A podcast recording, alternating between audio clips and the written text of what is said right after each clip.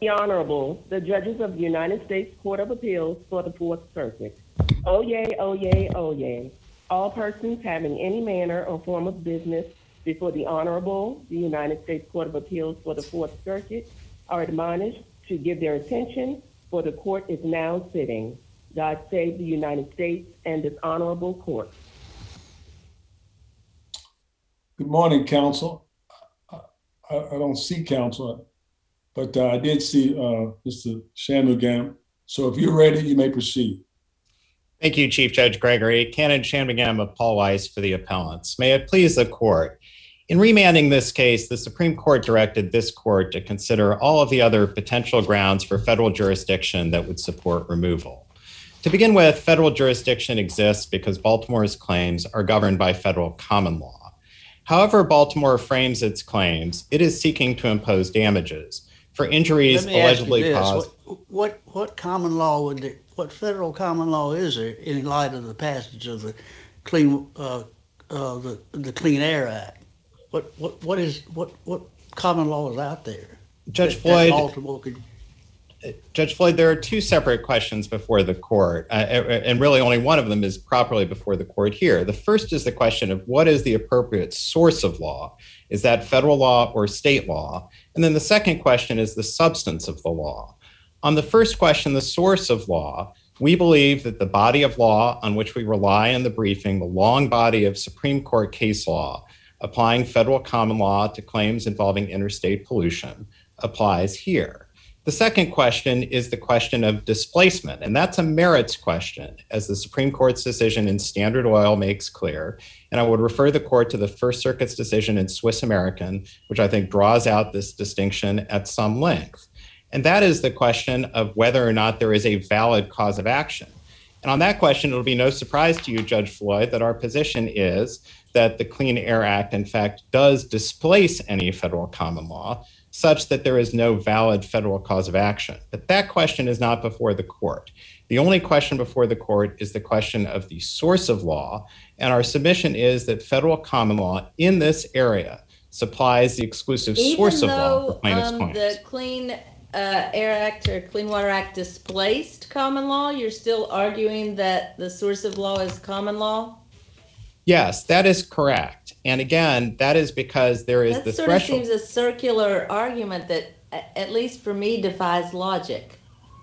Well, I don't think it's a circular argument, Judge Thacker, because the Supreme Court has directed that it really is a two step inquiry. And indeed, I think that when you look at cases like the Supreme Court's decision in AEP, the Second Circuit's decision in City of New York, the Ninth Circuit's decision in Kivalina, although some of those cases began in federal court, I think they lay this out. Indeed, if you take a look at the Second Circuit's decision in City of New York, again, a case that began in federal court, the court first assessed the question of whether or not this is an area in which federal common law applies before proceeding to the question of displacement by the Clean Air Act. Which then it said the Clean Air Act did displace common law. So are you saying we're just not to that point yet? And when we get to that point, you'll lose then, but you don't lose now?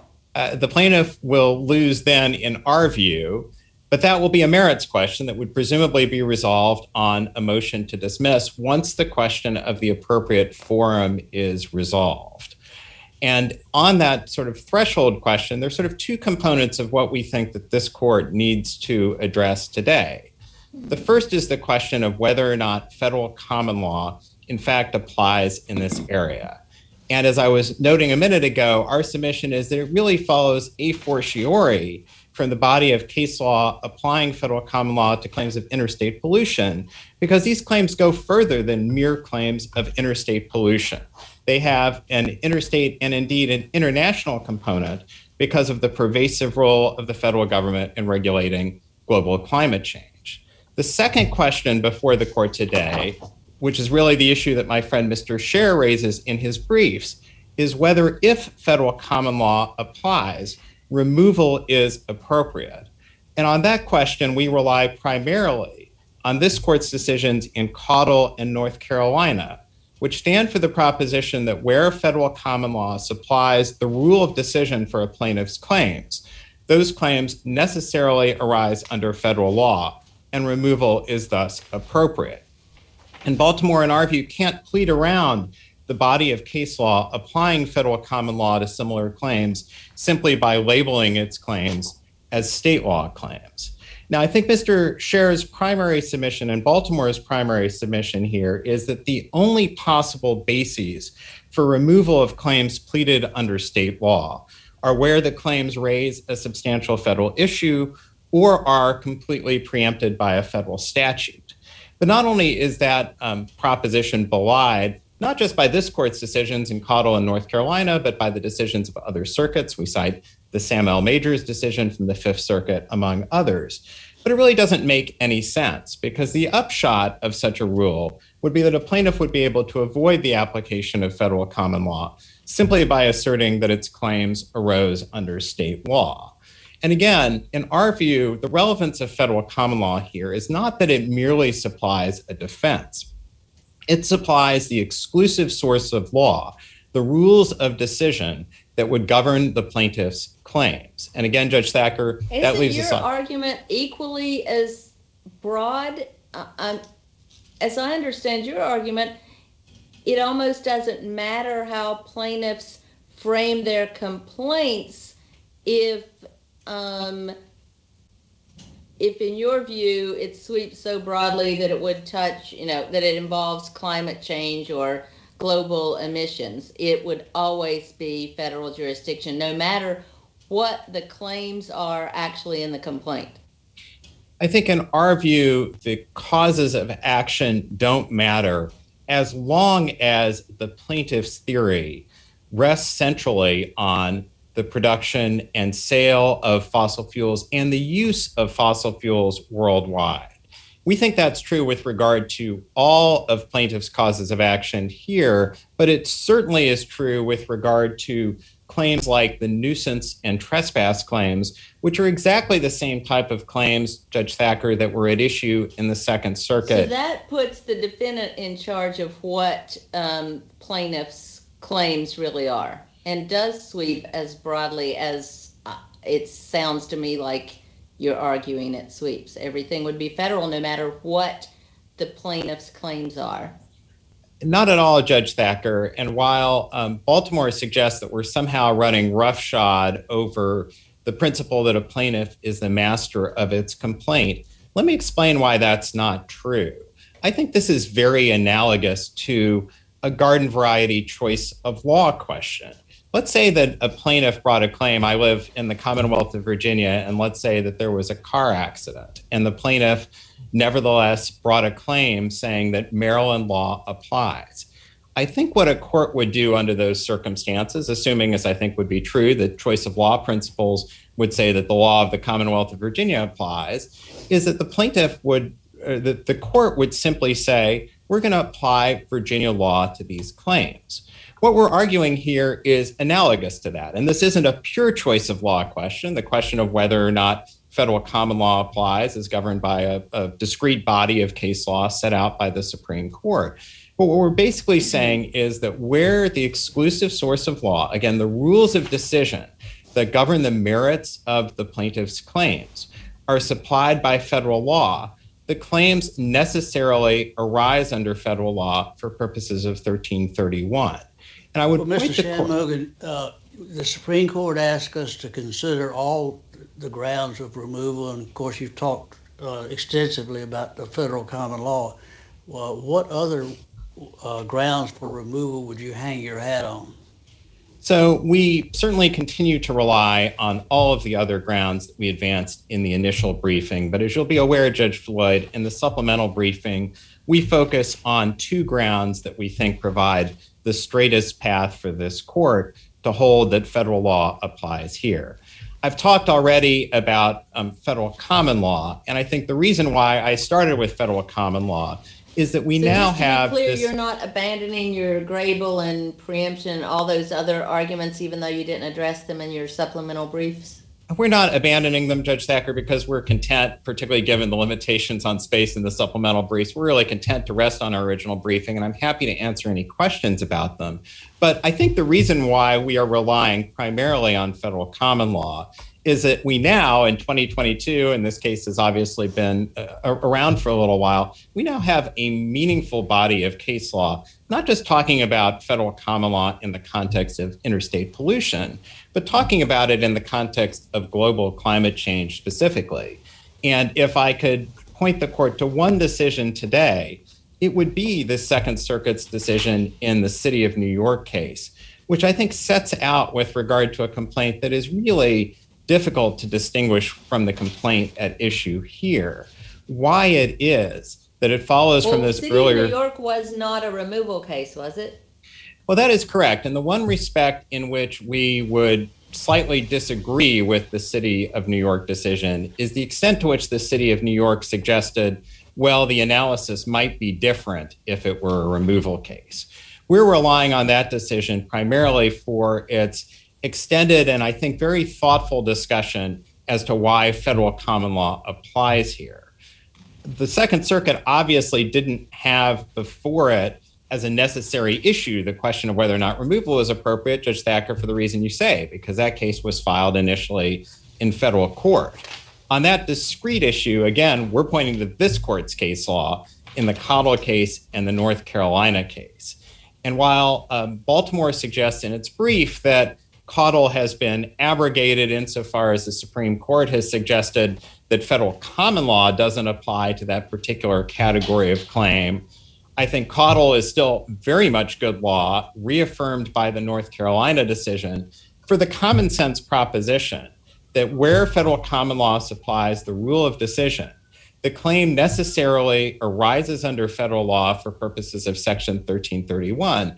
And once that's true, it would be nonsensical to say that removal is inappropriate because removal is coterminous with the existence of federal jurisdiction.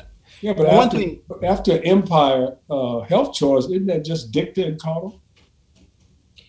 Uh, the, no, I don't. I don't think so because What holding, what holding can you rely on to support your argument for removal? And from, after from that, because just you, you, you- started off with touting Caudill, but you, you talk, you you finally got to Empire Health Choice, but is there much left of that case really that will help you in terms of your position? This case should be removed in federal court?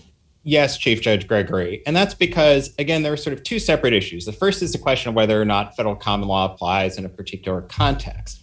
The second question, and the one that I think we've, we've just been discussing, is whether or not once federal common law applies, removal is appropriate. And on that question, I would point the court to the discussion, particularly at page 77 of the Caudill opinion. This is 999 F second. And at that point, the court says that, you know, once a claim arises under federal law, because federal common law applies, removal is therefore appropriate.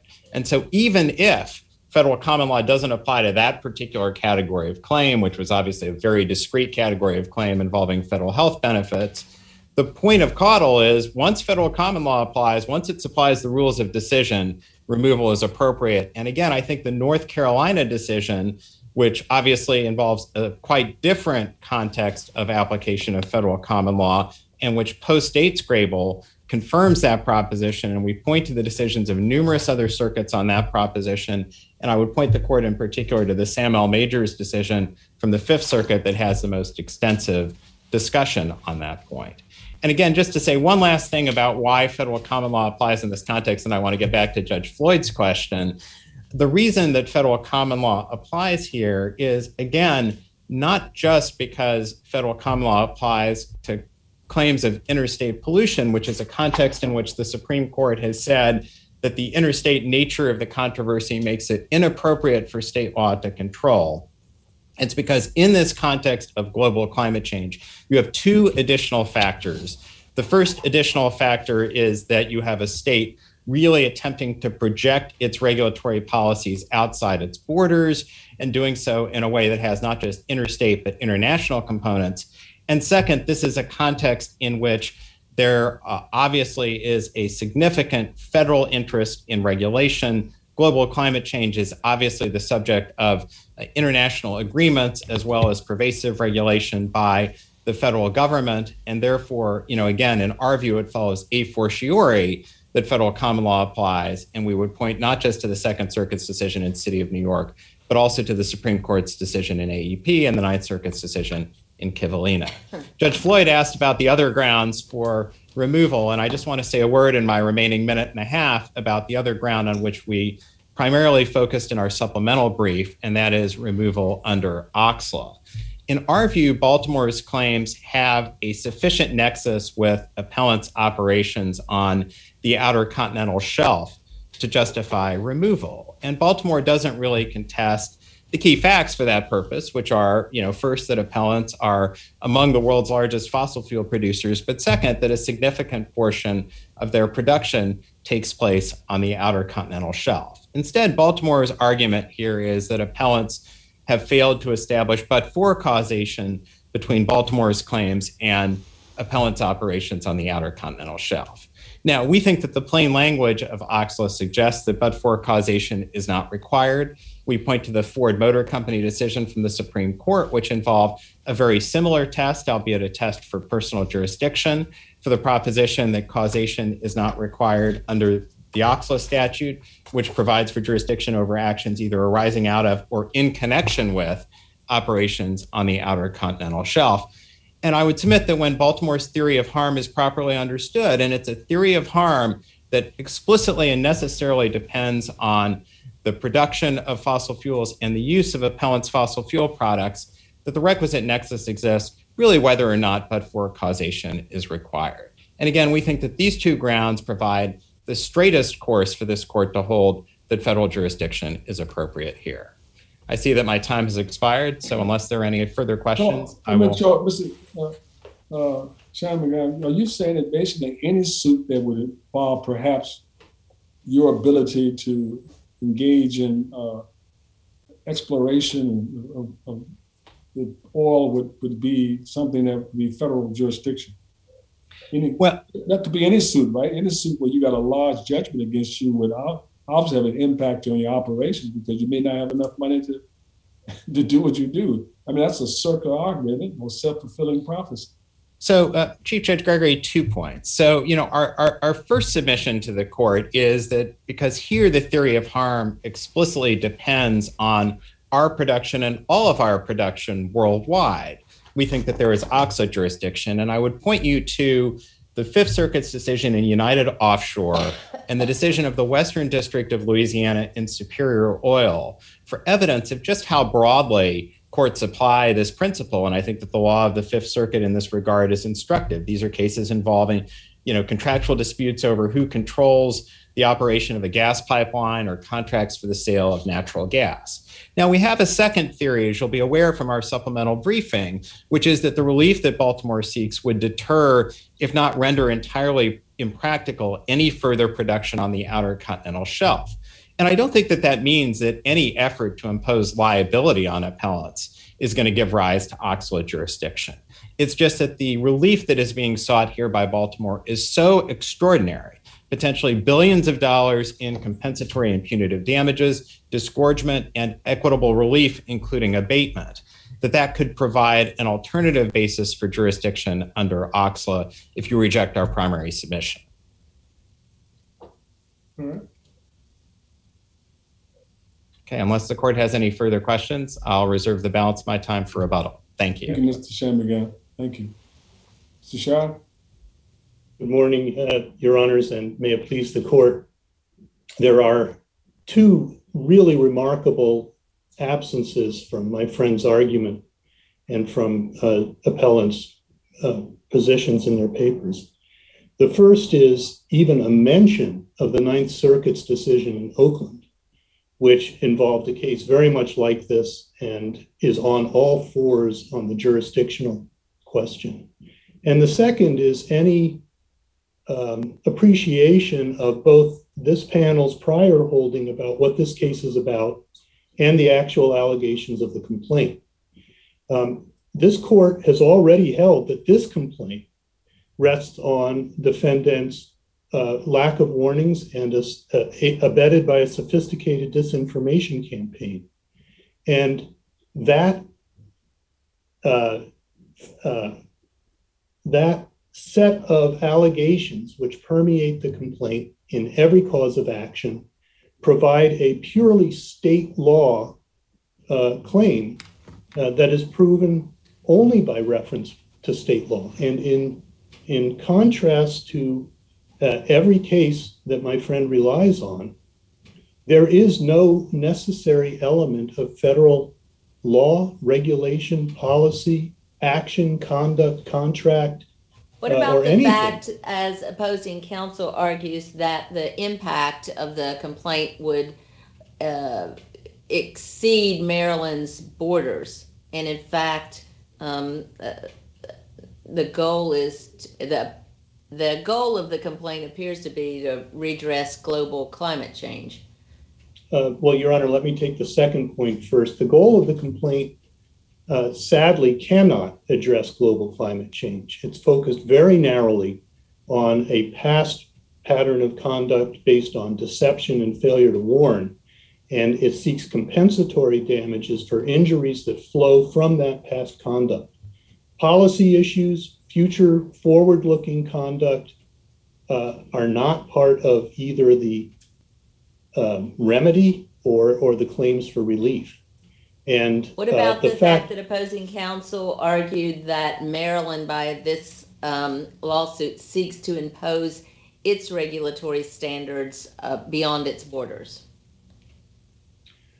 Well, states are allowed to uh, redress injuries for conduct that occurs outside of their borders when they injure the state inside the borders. That's well established. And in fact, even in the BMW v. Gore case, the court acknowledged that as long as a case is in pursuit of a, of a state interest, that's a legitimate and an entirely appropriate, uh, appropriate thing. I, I think your Honor, that, that the notion of extraterritorial uh, reach of a claim where in-state residents and plaintiffs have been injured is a is is a uh, misdirection.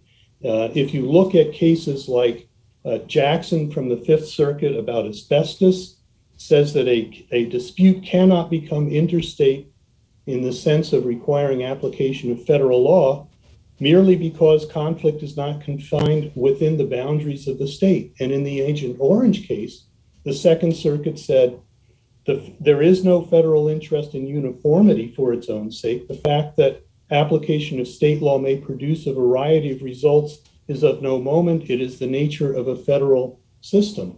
And what these cases stand for is that where a state interest is uh, at issue in a case and it and the and the court the plaintiff excuse me can put its case together without reliance on a federal issue there is no federal removal jurisdiction.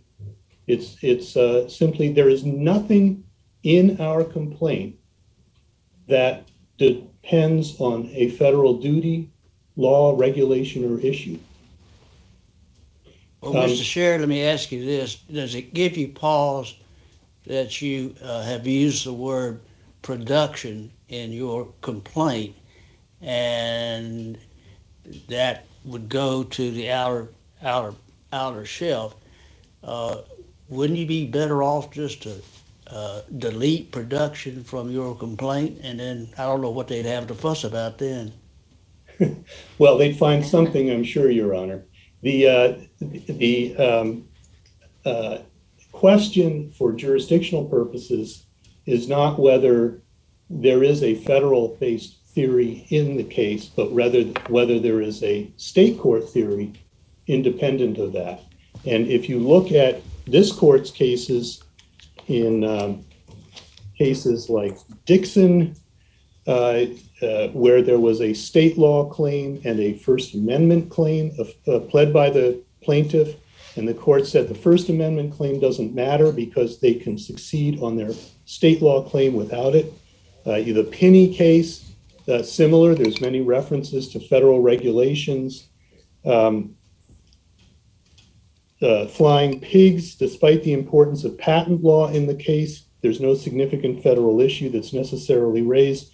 And actually, in Burrell, uh, Your Honor, in which you were on the panel, Judge Floyd, um, there was no jurisdiction, even though the Federal Drug Administration regulations expressly preempted different and additional state requirements. And the court pointed out in that in that case that that conflates the question of preemption with the question of jurisdiction. And North Carolina's cases are fully capable of applying federal preemption law. To the extent that there are federal issues, and I'm sure that my friends on the other side will raise them in motions to dismiss and in motions for summary judgment and probably otherwise that involve federal preemption defenses, the state court will be entirely competent to hear them and resolve them. And as the Supreme Court made clear in the Manning case, um, it is an important principle of federalism to allow state courts to do that and not to uh, appropriate that role exclusively to the federal courts. Oakland is directly on point. It would involve removal jurisdiction of a claim that is actually quite similar to the cities here.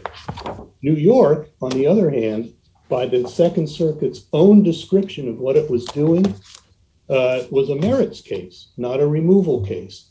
And the other cases that uh, my friend relied on, the, the uh, Standard Oil case, for example, and the Swiss American case out of the First Circuit, those were in fact choice of law cases, but the, there was no question of federal court jurisdiction. Both of them had been filed in federal court with the United States as a plaintiff. And that's a fundamental distinction between um, uh, that case, those cases rather, this case, and the Ninth Circuit case in Oakland, which, as I say, is on all four. In um, a moment more on Oakland, in that case, the district court had denied remand on exactly the theories that my friend is promoting here, and then dismissed, dismissed the case on the merits.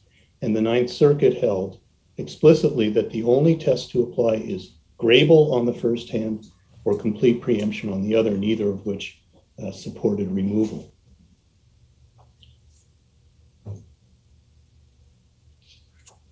I wanted to offer um, a brief word about a theme in uh, in defendants' papers, which has to do with the focus on emissions as the source of injury here, and, and they they bootstrap that up to this is an emissions case and therefore falls within uh, the Clean Air Act or federal common law, and uh, it misunderstands the tort at issue here. Our burden at trial will be to show that the failures to warn and the deception campaign were substantial factors in, in exacerbating emissions, making them greater and thereby exacerbating the harms. And uh, if we don't meet that burden, we lose. But conversely, the fact that there are other factors or other steps in the causal chain does not uh, determine that federal jurisdiction is exclusive. Let me say a word about Caudill in North Carolina. I think Empire did, uh, as Judge Craig, uh, Chief Judge Gregory's question suggested, Empire did um, not leave much, if anything, of Caudill uh, as a rule. But beyond that, in that complaint, the um, court found uh, that the complaint on its face raised federal contracts and and a and an intricate uh, web of uh, federal regulations for healthcare, and that those concerns and federal issues, which were on the face of the complaint, um, supported removal jurisdiction. In that sense, the case applied the well pleaded complaint rule and is actually consistent with, with Grable. To the extent that it goes beyond that, it was limited, uh, if not completely abrogated by the Supreme Court in Empire, which found that despite that uh, extensive and um, thorough web of federal relationships that governed the plaintiff's claim, that there was not federal common law to apply. And uh, the court famously said, um, there is no cause to displace state law, much less to lodge this case in federal court. So proximity to federal issues does not equate uh, federal common law, and it does, and uh, it does not support removal jurisdiction. Alcoa was very much the same. Uh, the, that's the North Carolina case that Mr. Shanmugam uh, referred to, in that the um, claim to title on its face for submerged lands turned on a key federal issue, and there was no avoiding it. Uh, this court, in just last week in the Old Dominion case, uh, found that earlier case law that predates Grable that uses the well pleaded complaint rule and um, uh, applies it can remain viable. And, and, and there's nothing inconsistent with uh, Alcoa in, in this case. And by the way, Alcoa relied on Franchise Tax Board, the Supreme Court case that the uh, court has later said was a predecessor to Grable. With respect to OCSLA, just a, a quick word on that. There's no jurisdiction under that law because similar to the court's prior holding with regard to federal officer removal, any connection between fossil fuel production on the OCS and the conduct alleged in the complaint is simply too remote. The injuries here were not caused by and do not arise from and do not interfere with any physical operations on the Outer Continental Shelf. And nothing in the Supreme Court's recent decision in Ford on personal jurisdiction, which construed different language having a different purpose, has any bearing on this jurisdictional provision. We think that the other issues have been dealt with well in the papers, and unless the panel has more questions for me, I'll be happy to sit down. All right, thank you, Mr. Sher.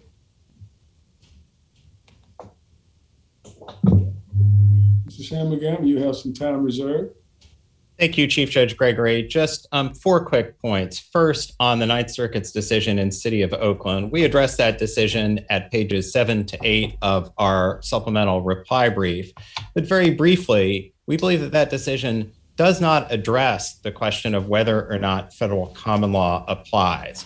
Instead, it proceeds on the assumption, which we obviously think is an incorrect assumption, that claims arising under federal common law are not removable to federal court because they don't implicate either Grable or the complete preemption doctrine. And for the reasons that I gave in my opening argument, we think that that aspect of the Ninth Circuit's decision is incorrect. Second, my friend Mr. Sher suggests that this court's prior decision in this case is somehow controlling of the issues that are currently before the court.